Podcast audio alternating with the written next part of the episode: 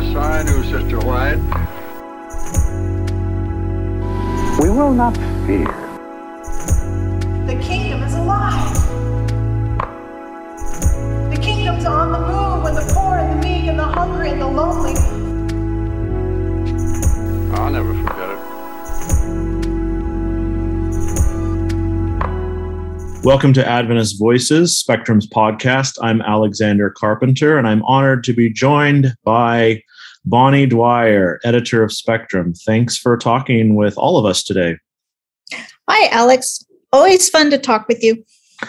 Uh, thank you. I enjoy talking with you. And you and I have been spending a lot of time uh, on the East Coast ar- around Silver Spring, attending the annual council meetings, which is the um, yearly meeting of the Global Executive Committee of the General Conference of the Seventh day Adventist Church.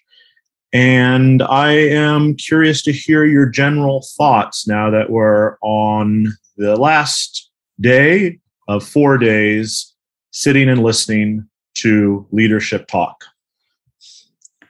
Well, it's always informative. Uh, there are a lot of reports. So one knows now that tithe is up, offerings are up. Uh, they're feeling pretty good about where things are financially. Uh, we also learn about plans for general conference session. In fact, this particular meeting done in hybrid fashion, where only about uh, 70 members of the executive committee were at the GC building witnessing it in person, and everybody else was on Zoom.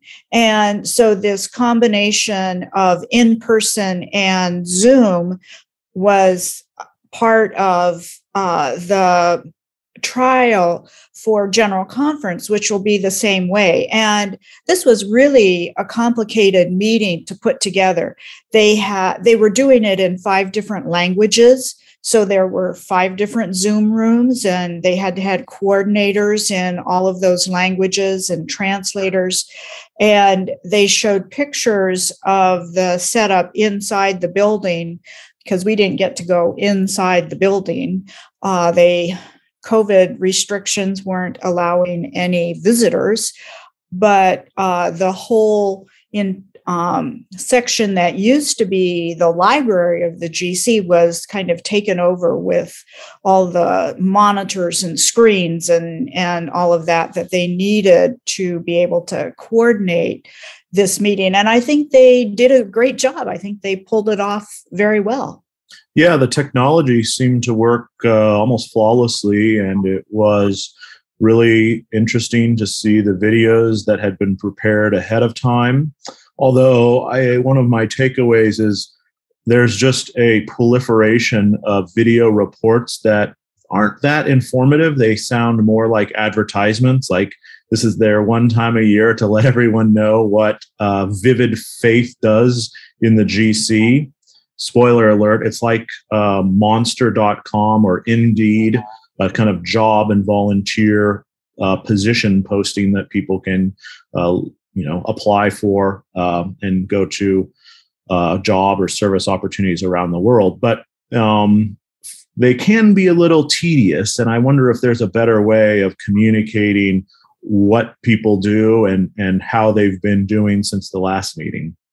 Um, well, yeah. uh, just uh, uh, so you know, um, it's been a lot better at this meeting than at previous meetings because they have shrunk the time, the amount of time that they have.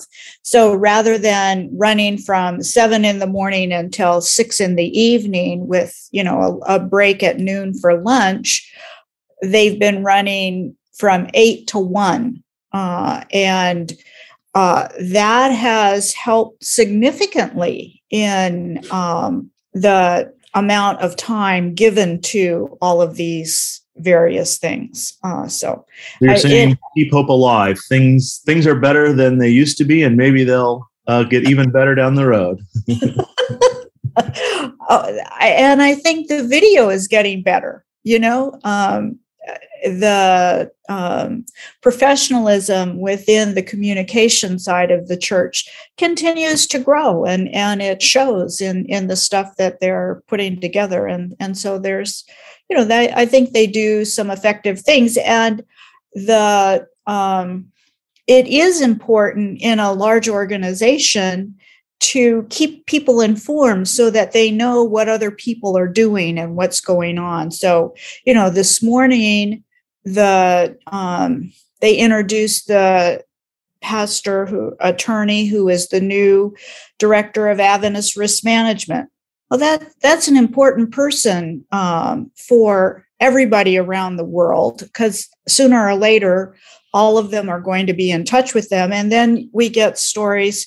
I take it North Nigerian Union may be in touch sooner rather than later because we were hearing stories that in the last two weeks they've had two villages of uh, that were kind of Adventist compounds set on fire and and uh, all of the houses burned down and all of the people uh, now without homes. Only one person lost their life, but how devastating to have such um, disaster that one has to deal with. Um, yeah, I appreciated both of those were not videos; those were in-person experiences, and I right. were watching through um, a portal um, in this hybrid event. Uh, it uh, it's nice to kind of see those hear those reports in a sort of first person uh, manner. And it, it's a great reminder of the sort of global nature. Um, I shouldn't say sort of the global nature of the Seventh Day Adventist Church, and the fact that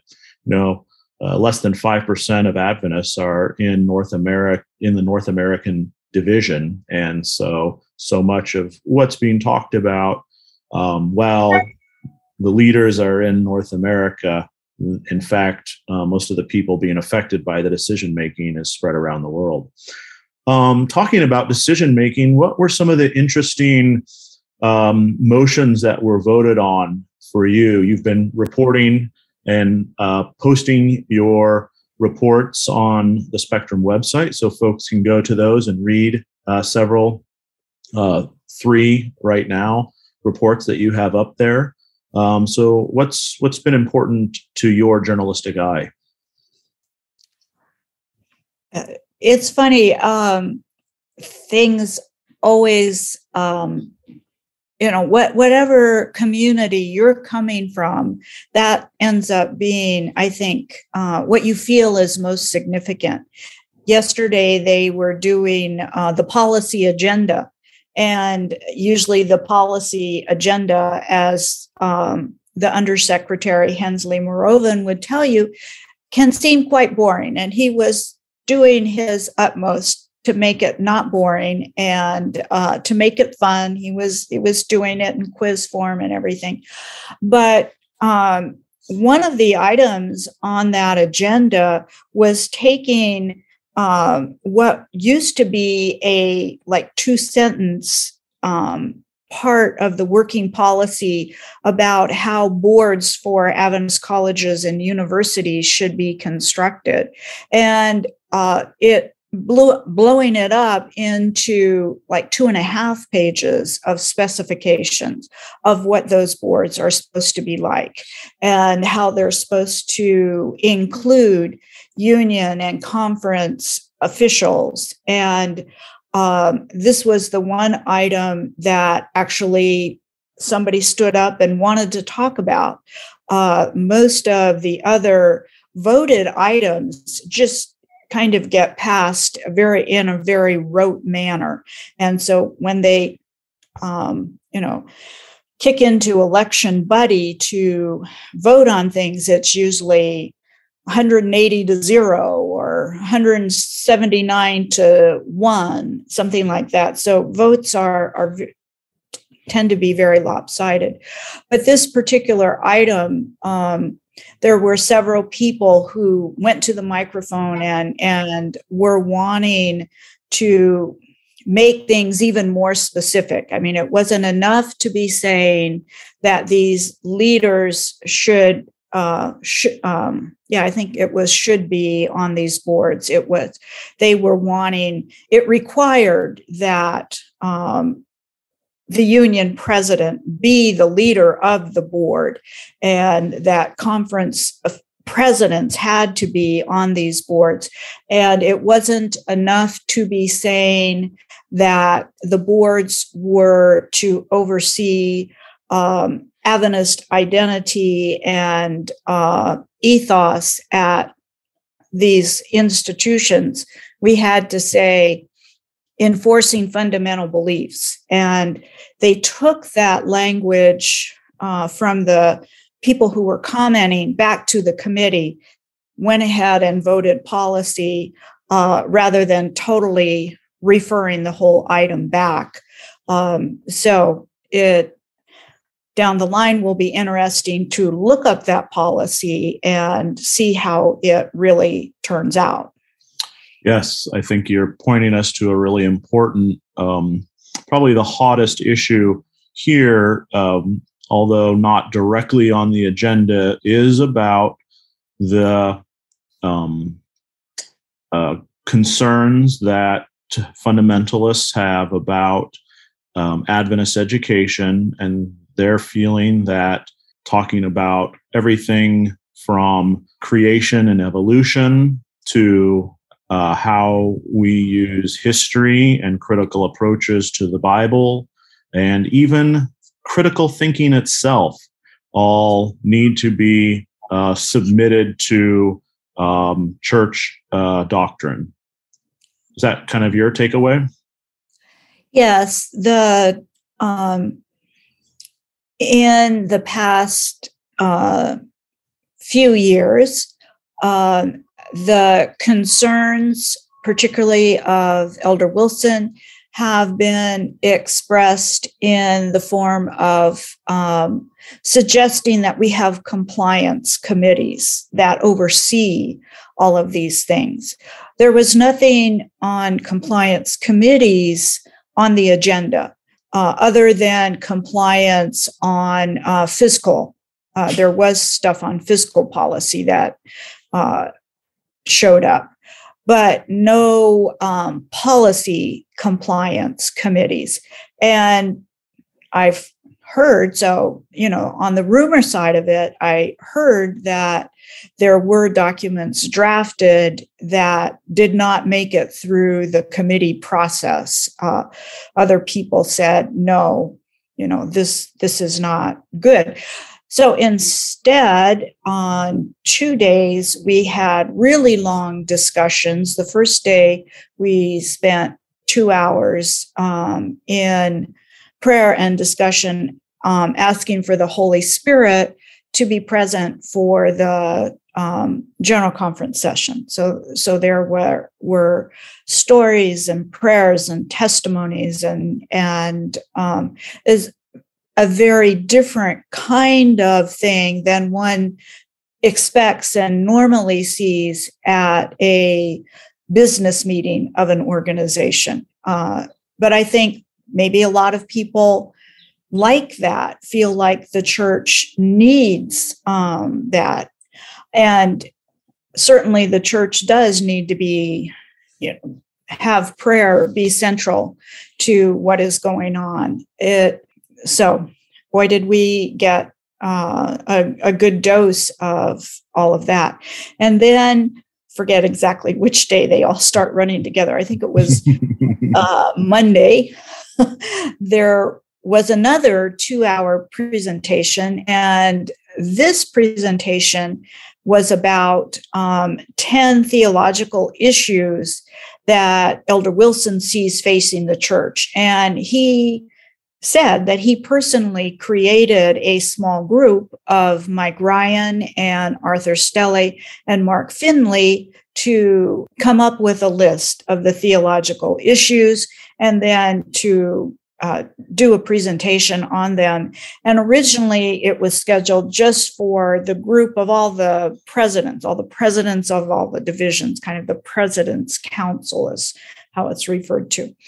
Well, the presentation in particular by Elder Stele about hermeneutics, uh, what he called new hermeneutics, was um, very frightening uh, and disturbing to Elder Wilson. So he wanted it brought to the whole group. So we had two hours of presentation on theological challenges to the church. Let me jump in there and just say that uh, the the kind of summary of it was he mentioned uh, the historical critical method, which anyone who's thought about uh, hermeneutics in Adventism since the 80s should be familiar with. The preferred method for um, Elder Ted Wilson is the historical grammatical method, um, sort of pioneered by Gerhard Hasel in the 80s at the seminary. And uh, the other thing that Vice President Stele brought out was uh, too much structuralism or focus on structuralism, like uh, the chiastic structure, which is popular among some Adventist theologians. Um, it felt like um, it was uh, not it, it didn't address the variety of interpretive possibilities that people bring to their approach to understanding the Bible. So, it, uh, for a presentation on something that so many Adventists take seriously, it didn't feel like it really drew upon the incredible theological and and um, uh, tradition that that Adventism has and the wider Christian tradition has at all. Yeah. There was uh, conflating of multiple kinds of hermeneutics under this label, new hermeneutics. What he was distressed about uh, in particular, and I think what people responded to in his presentation, he was talking what I uh, tend to think of as reader response theory, uh, where the locus of uh, the understanding and, and, interpretation, you're acknowledging what the reader brings to the um, interpretation when they go to the text and realizing that all of us bring something very specific to our personal readings of text. Well, he was saying that that made it self-centered rather than god-centered reading and he kind of really emphasized that self-centeredness which people were um, thinking wasn't good. I, there were questions. That you know, G.T. Ng jumped in and said how pervasive is this? Is this being taught in our schools? And there was no attempt to try and document why these issues were issues or where they were coming from. It just was here's our hit list of all yeah. of these issues. And so. speaking of hit list, let me just run through it really quickly. Uh, it's there on your uh, second day report for folks who'd like to uh, read along. The authority of scriptures, number one, Adventist identity, prophetic interpretation, creation and evolution. Number five, Jesus and doctrine. Number six got a lot of attention on Twitter. Folks felt like the language that Elder Wilson has been using here um, is, um, let's just say, problematic. Moral issues, deviating from scripture. Is it loving or unkind to take a stand against moral issues such as divorce, cohabitation, and LGBTQ? plus? Number seven, Advent fatigue from the delay in Christ's coming. Eight, Sanctuary Doctrine and Pre Advent Judgment, then Ellen G. White and Divine Inspiration, and then number 10, The Reimaging of Adventism. Should we shift from being biblically based to addressing the perceived needs of seekers? So that's TED's 10. So, in addition to that, um, you've been paying attention to some of the uh, other issues that have been brought up. Um, uh, you know, the international, uh, the IBMTE, the what is it, International Biblical Board of Ministerial and Theological Education. Thank you. Yes, that's back in the news. What's going on there? well, as we went through this list of 10 theological issues, then of course the question becomes what is being taught theologically? And so uh, Lisa Beardsley-Hardy, the head of the Department of Education, came to the microphone and was saying that IBMTE is addressing these issues and that it is meeting in, in the various divisions. And uh, it was kind of, uh, you know, rest assured we are paying attention in our schools to what is going on and and trying to be sure that our schools are presenting the fundamental beliefs and and so forth. The interesting comment that i believe it was ed zinke made in his um, time at the mic to get towards biblical uh, the biblical basis of things. And so his comment was we want our schools to teach our children to think biblically, not critically. So, yes. Was- and, and, the larger context for that is he was talking about, uh, I think, the only person who raised this, but critical race theory and then critical approaches to scripture. And then he said this quote that I think is quite shocking um, because we kind of want both, right? We want people to think biblically and critically, critically about themselves and the Bible, and and it doesn't mean criticize. It means to use reason and logic, experience to uh, understand our world in a holistic way. Yeah. Um, okay. You know, one thing that I've enjoyed, well, you and I have been here in Silver Spring is our time away from the General Conference, virtually and physically. Um, and I was just thinking about the nice Sabbath that we had, where we listened to uh, Faith and Reason Sabbath School, listened to a former church leader at the high level talk about his own um, experience now being in a local church and you know, I'm paraphrasing here, but basically, now that he is spending time in a local church, he feels like the, as he said, um, the load of church structure is too heavy, and that real mission happens um, among the people in a community. So I thought that was a beautiful moment. And the other thing that I enjoyed is you and I went to church at Sligo Church, and we got to see a new pastor preach his first sermon, Alex Beriantos, who's a graduate of, of uh, Washington Adventist University, Andrews Seminary, and is at Aberdeen University in Scotland studying theology and ethics. And he's a 35 year old, the new senior pastor of one of the storied pulpits in Adventism. How did you feel about that experience? I enjoyed Sabbath a lot.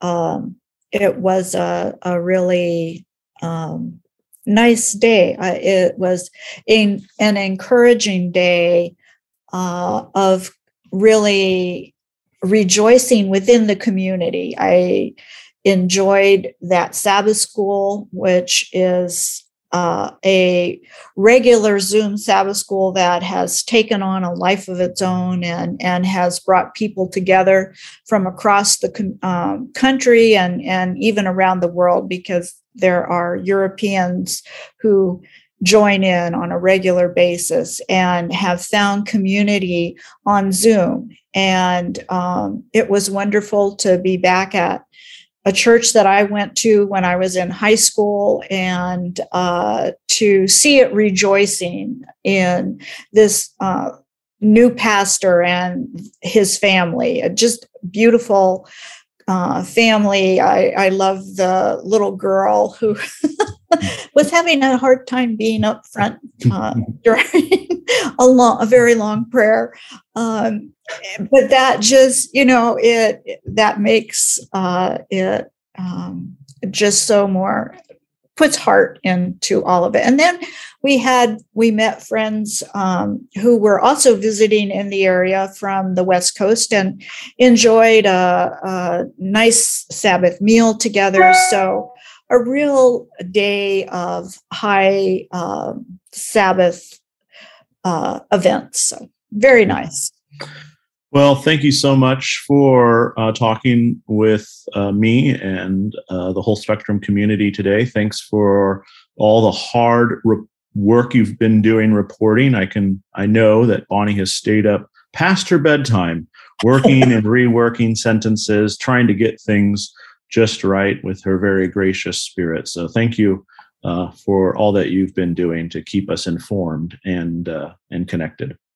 Well, thanks for all your work on Twitter because I think an awful lot of people that's where they're they've been watching this whole thing. So it's been really fun. Yes, it has. Thanks, Alex. Yes, I do, Sister White. We will not fear. The kingdom is alive. The kingdom's on the move and the hungry and the lonely. I'll never forget it.